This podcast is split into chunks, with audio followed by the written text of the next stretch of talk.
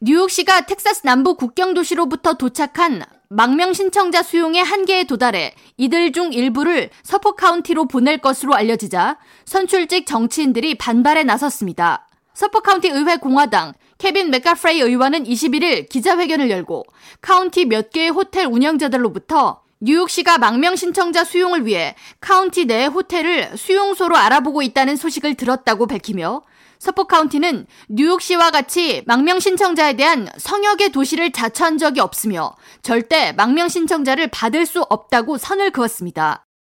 We have heard through media reports they are contacting hotel owners on a regular basis throughout Suffolk County to house those unvetted immigrants and asylum seekers, thereby passing the cost of providing services to the taxpayers of Suffolk County. 메카프레이 의원은 뉴욕시로부터 도착한 이민자들이 서폭에 도착하는 것을 막기 위해 특별 변호사를 고용하고 법적 절차에 돌입할 것이라고 말했습니다.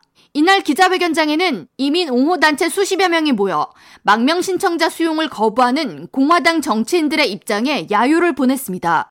We recognize, we recognize, we recognize that we are a county of immigrants.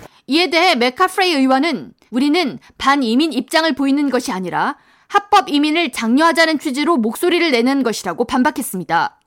서폭 카운티를 대표하는 공화당 닉 라로타 연방 하원 의원은 이날 기자회견에 참석해 여기에 모인 우리 중 다수가 이민자 출신이지만 뉴욕시로 몰려드는 망명 신청자들과의 분명한 차이는 우리는 합법 이민자들이라는 것이라고 강조하면서 이들을 위해 수십억 달러의 혈세를 낭비하는 현 태세는 바이든 이민 정책의 실패를 보여주는 예라고 비난했습니다. We honor immigration. We honor legal immigration. We are a compassionate nation. We spend tens of billions of dollars sending money.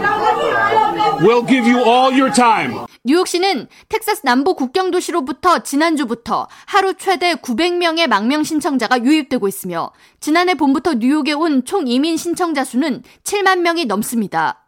에릭 아담스 시장은 21일 NBC 뉴욕 방송에 출연해 밀려드는 망명 신청자를 계속 받는 것이 불가하다면서 다시 한번 연방정부로부터의 지원을 요청했습니다.